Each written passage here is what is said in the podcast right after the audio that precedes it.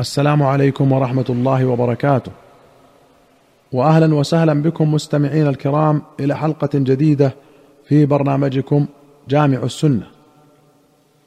أخرج البخاري ومسلم رحمهما الله عن ابن عمر رضي الله عنهما أن رسول الله صلى الله عليه وسلم قال لا يحلبن أحد ماشية أحد إلا بإذنه.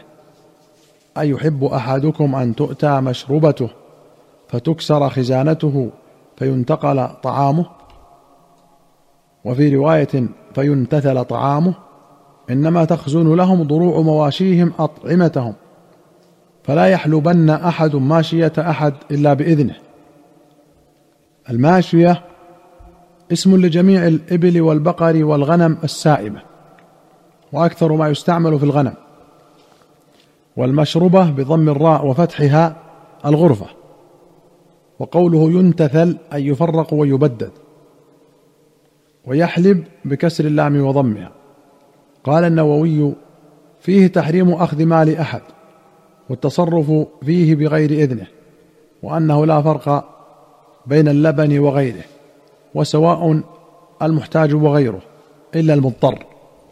فإن وجد المضطر ميتة وطعاما لغيره ففيه خلاف مشهور للعلماء. والاصح عندنا أكل الميتة.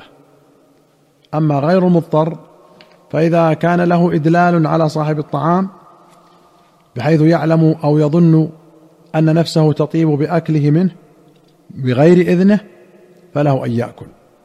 وأما شرب النبي صلى الله عليه وسلم وأبي بكر في الهجرة من لبن غنم الراعي فقد قدمنا أنه يحتمل أنهما شرباه ادلالا على صاحبه لأنهما كانا يعرفانه أو أنه أذن للراعي أن يسقي منه من مر به أو أنه مال حربي لا أمان له والله أعلم.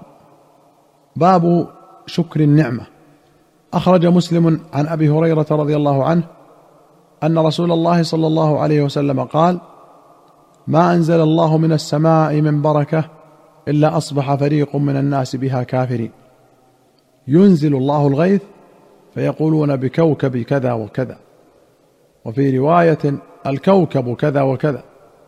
وفي أخرى قال صلى الله عليه وسلم ألم تروا إلى ما قال ربكم؟ قال ما أنعمت على عبادي من نعمة إلا أصبح فريق منهم بها كافرين. يقولون الكواكب وبالكواكب.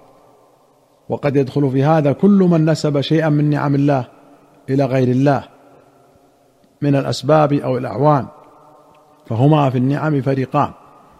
فريق يقول مقالة قارون إنما أوتيته على علم عندي يعني أن الله آتاني هذه الكنوز على علم منه باستحقاقي إياها لفضل في وقيل على علم عندي بوجوه التجارة والكسب.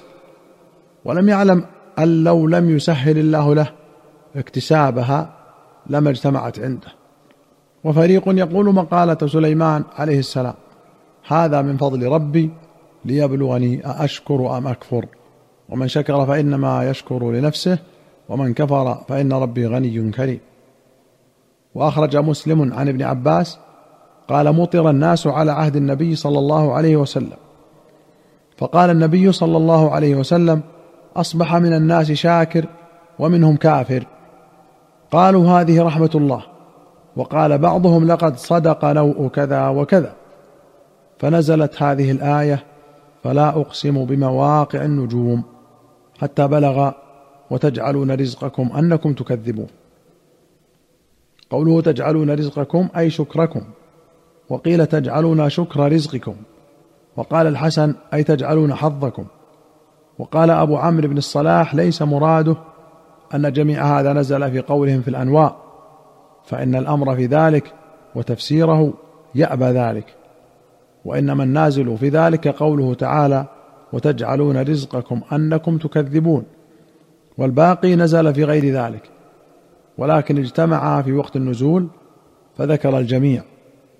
ومما يدل على هذا أن في بعض الروايات عن ابن عباس الاقتصار على هذا القدر اليسير فحسب وأخرج البخاري ومسلم عن المغيرة بن شعبة رضي الله عنه قال قام النبي صلى الله عليه وسلم حتى تورمت قدماه.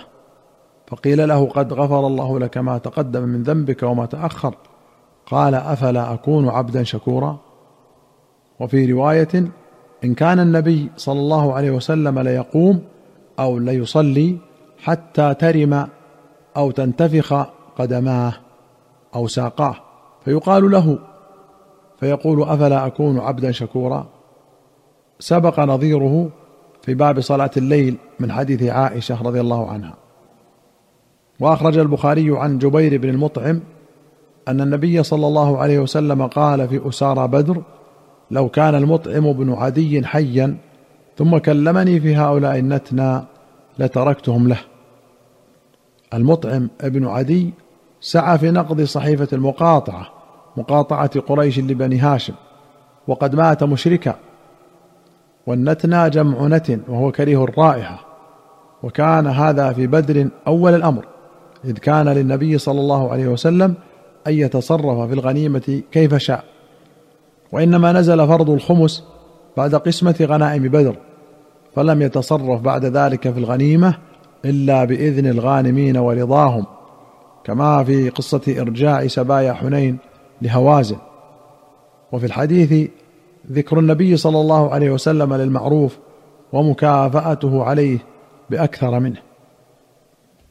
وأخرج أحمد والبخاري في الأدب وأبو داود والترمذي وأبو يعلى والحاكم والبيهقي في السنن بسند صحيح عن أنس رضي الله عنه قال قال المهاجرون يا رسول الله ما رأينا مثل قوم قدمنا عليهم. أحسن مواساة في قليل ولا أحسن بدلا في كثير.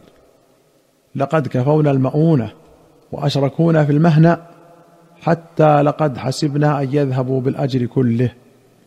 قال لا ما أثنيتم عليهم ودعوتم الله لهم.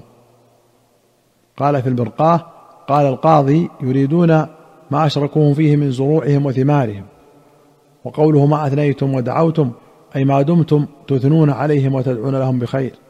فإن ذلك يقوم بحسناتهم إليكم. وثواب حسناتكم راجع عليكم. انتهى ملخصا. أيها المستمعون الكرام إلى هنا نأتي إلى نهاية هذه الحلقة. حتى نلقاكم في حلقة قادمة بإذن الله نستودعكم الله. والسلام عليكم ورحمة الله وبركاته.